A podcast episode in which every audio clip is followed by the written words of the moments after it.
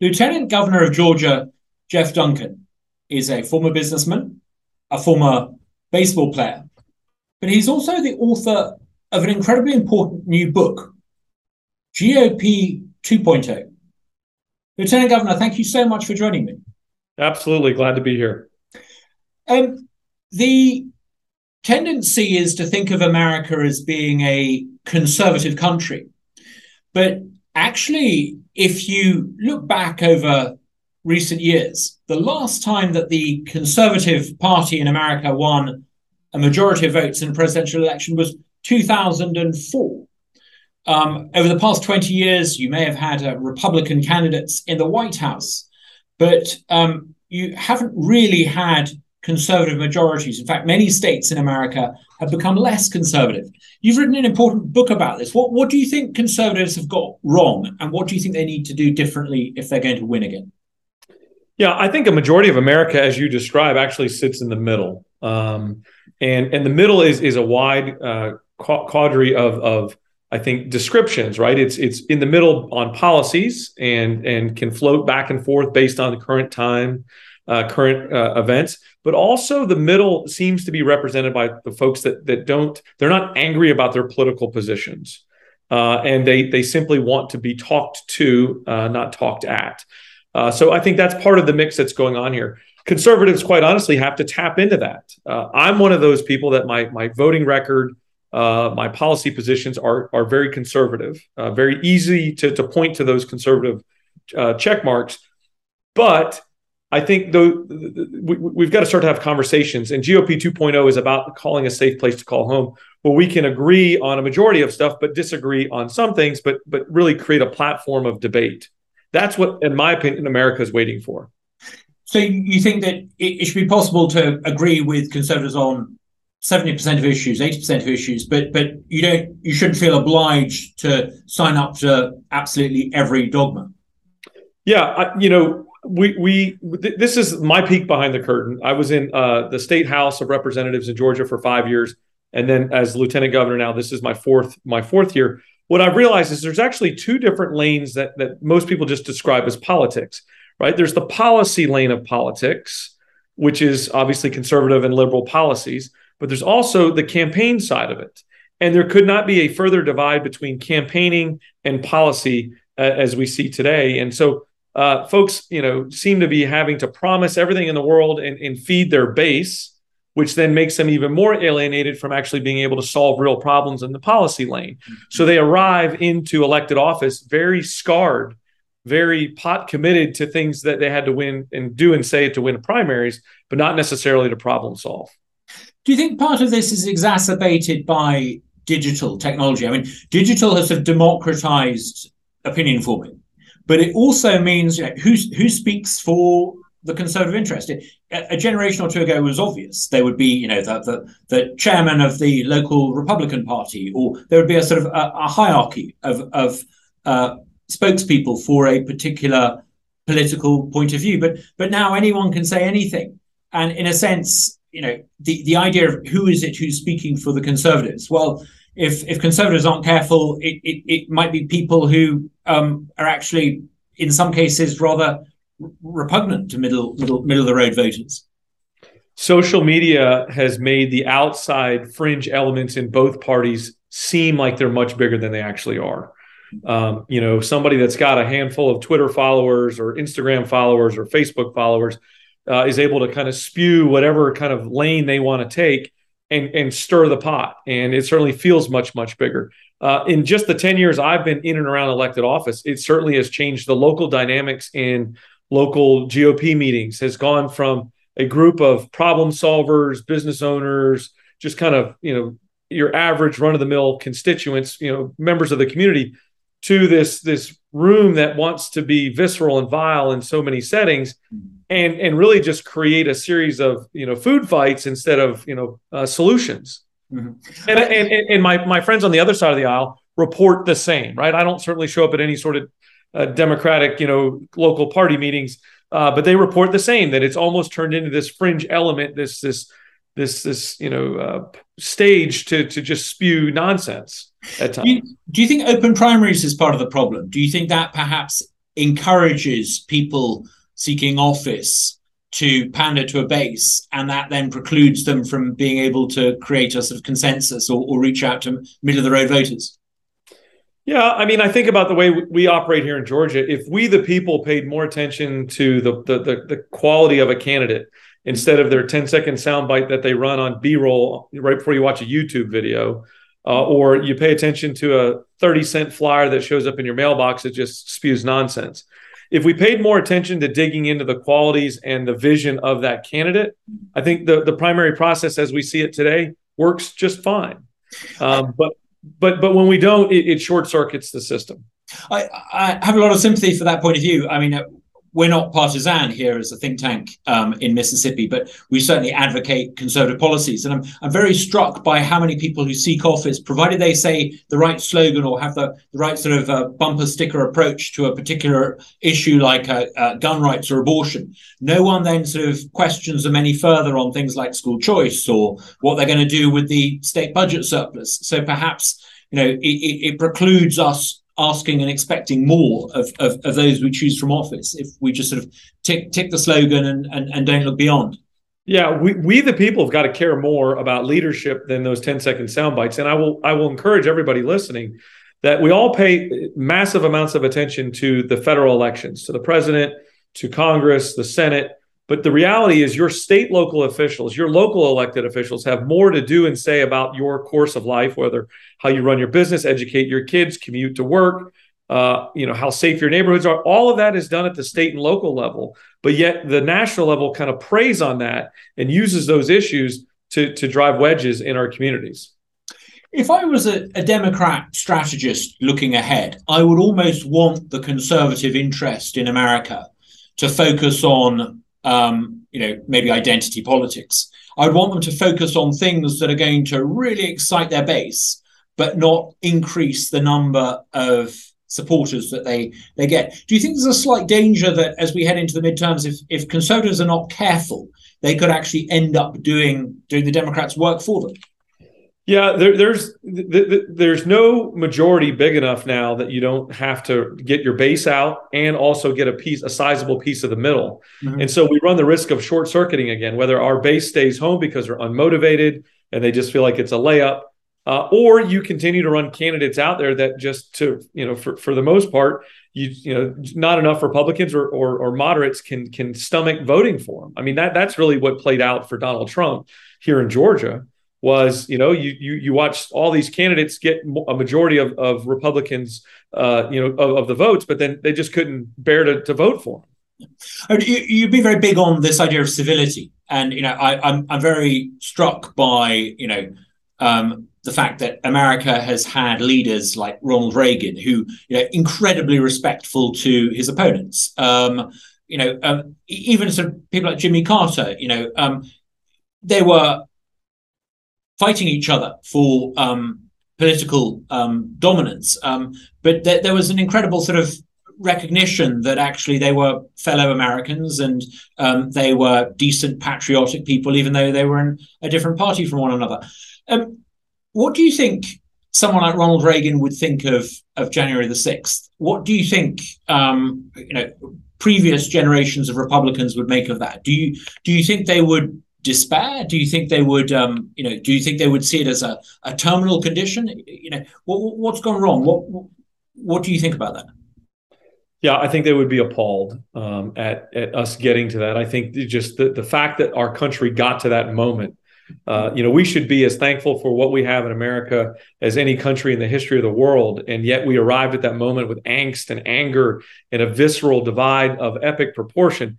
So yes, I do think that they would they would be appalled by it, but I also think they would see what I see, and that is that was a catalyst moment. January sixth was a catalyst moment for for a better direction, and that was really you know the GOP 2.0 mindset was you know what we need a safe place to call home for common sense conservatives. People who who understand conservative principles can recite them in a way that allows folks to to understand that is the best way to win. In the book i talk a lot about my pet project policy empathy and tone and we got to start getting back to winning elections because our policies just make more sense in in around the kitchen table and at the board table you know whether somebody's running a business. I mean just put your policies on display. And and i think if we do that, conservatives have a great shot to win a majority of the elections that we face. I mean, I, I, think Virginia was was proof of that. When conservatives stood for office and offered a compelling retail proposition to the electorate, uh, uh, uh, the policy of giving people control over more control over their child's education. They they they did incredibly well. Yeah. Um, Glenn Youngkin did a great job of putting that issue out there. The Democrats stumbled on it. His opponent uh, made made a gaffe and and and he was able to run through that lane. That was a policy based election, in my opinion. And there's so many other issues that we can win, right? Difficult issues, issues that you know everybody wants to steer away from just because it doesn't feel like there's an answer, right? You take the issue of, of immigration. There's an answer for immigration. It just is is it's a more mature answer than just saying build a wall. It's build a wall and talk about the 16 million undocumented folks that are here. Guns, same thing. There's a mo- very mature conversation to have that that one doesn't say everybody should be armed and also says no not you know we shouldn't take away everyone's guns it's an answer that is wisdom filled that talks about 16 to 25 year old males that for whatever reason are doing terrible things in communities whether it be gangs or acts of violence based upon mental health conditions like let's go focus on that problem you you can uh, maintain and respect the bill of rights and yet make sure that people who are perhaps dangerous with firearms aren't able to access them. Yeah. And that to me is where a majority of Americans are sitting. And I don't say that to win an election. I say that to actually make a, a positive difference and protect my sec- my Second Amendment, which I certainly believe in. Are there other policies that you think need to be articulated and developed, like like um like education you were talking about in Virginia? Yeah, I think education is is a huge area area of opportunity. I think for conservatives, we win on this issue. Yeah. When a uh, you know single mom with two jobs and two kids uh, when you ask her what she cares the most about, she's like, make my neighborhood safer and make my schools better performing. We as Republicans can do that. I think immigration is an incredibly good issue that we can win on, right? You know, Donald Trump made a couple of couple of mistakes with immigration. One, he didn't he didn't finish the wall and he didn't build it tall enough. And oh, by the way, he also didn't talk about the 16 million undocumented folks, some of which are paying taxes and embedded in our economies. Some of them don't deserve the right to be in, in our country. They have lied or committed crimes or done something uh, wrong. But we got to go have that. And I think also w- one other issue is a huge area of opportunity is healthcare. Right? Why are we not owning the conversation around healthcare, driving down costs and increasing access? That's that's a problem that we can solve as Republicans. Mm-hmm. Yeah, um, you talked. Your second priority was was empathy. Um, you know, I I stood for Parliament in Britain, and I I um, got re-elected on four four separate occasions, and I I firmly came to think that it, until you show empathy, until you show people that you're on their side, you share their concerns, you you're not going to be listened to. You, you've almost got to earn the right to be to be heard.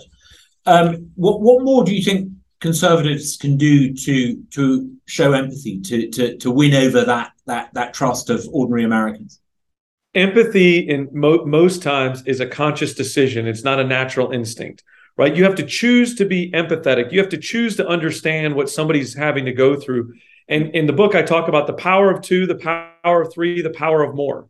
And I think empathy starts by having some friends on the other side of the aisle that you can talk to and converse with, right? So I get to go to have a cup of coffee with a friend that's a Democrat. I'm not going to believe uh, what they believe, and they're not going to believe what I believe, but it takes the edge off of when I hear an argument on the other side of the aisle.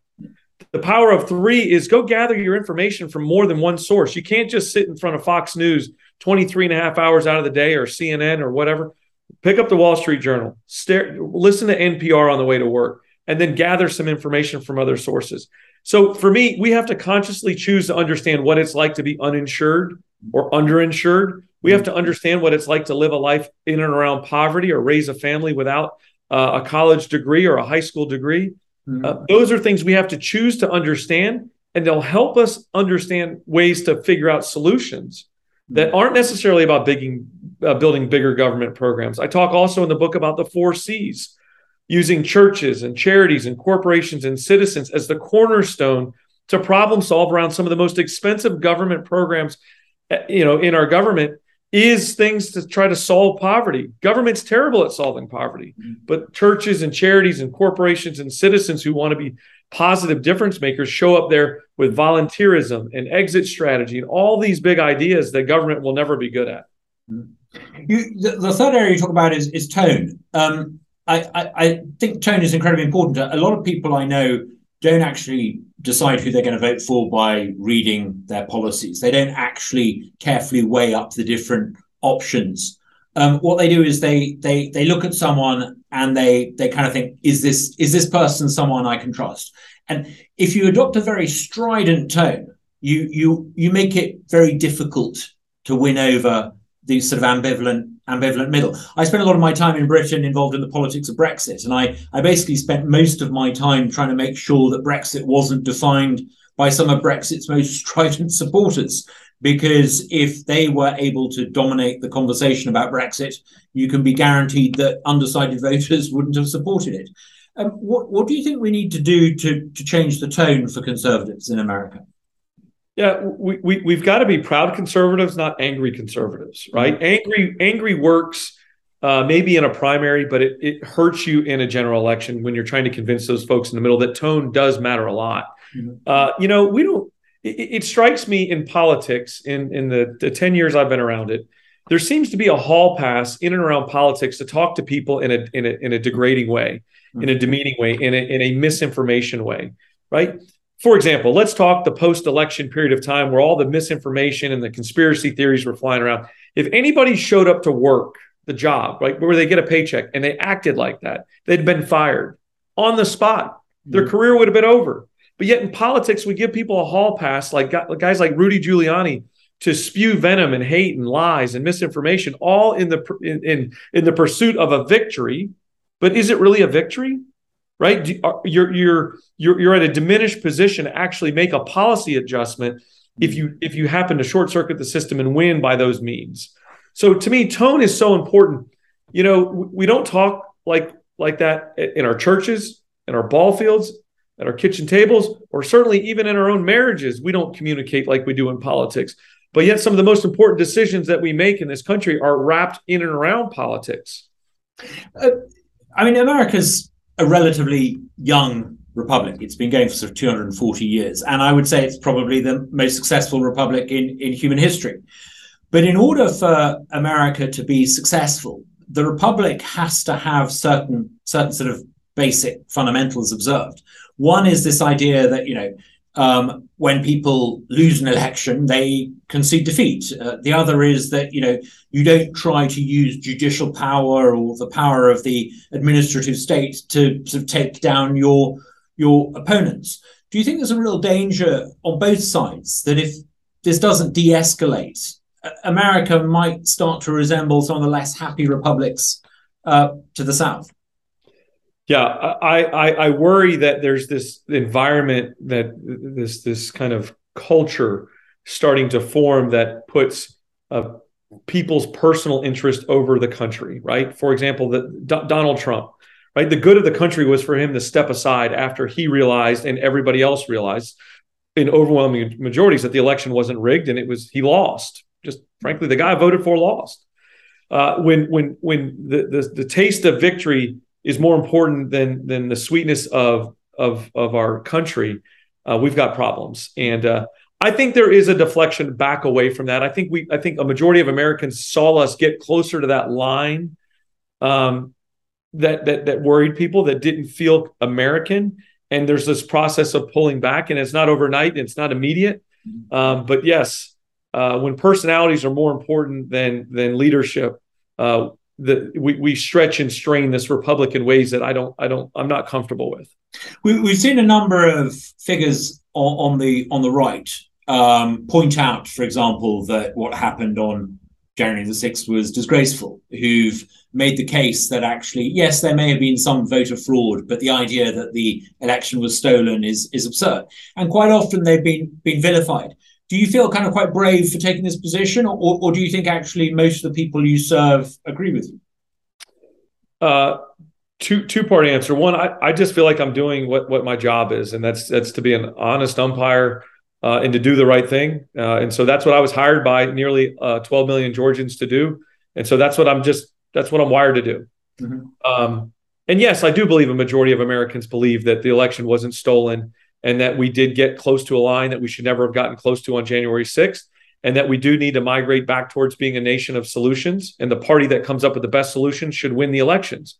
It's just there there doesn't feel like there's a safe place to call home for that, right? I think there's some buyer's remorse of folks in the middle, and this is an incredibly good opportunity for us as Republicans or conservatives uh, to to swing the, the pendulum back our way because there's a number of folks in the middle that are reluctant buyers of Joe Biden's policies and, and execution of the White House uh, of his of his job description. But if we just simply continue to stir up the embers of 2020, we're going to miss a fantastic opportunity to to to win these big offices again. Yeah, like for example, I, I think one of the challenges we're facing right now is what seemed a few months ago like an inevitable victory in both the U.S. House and the U.S. Senate is now looking like we might just get a marginal victory in the U.S. House. Right? That's our fault.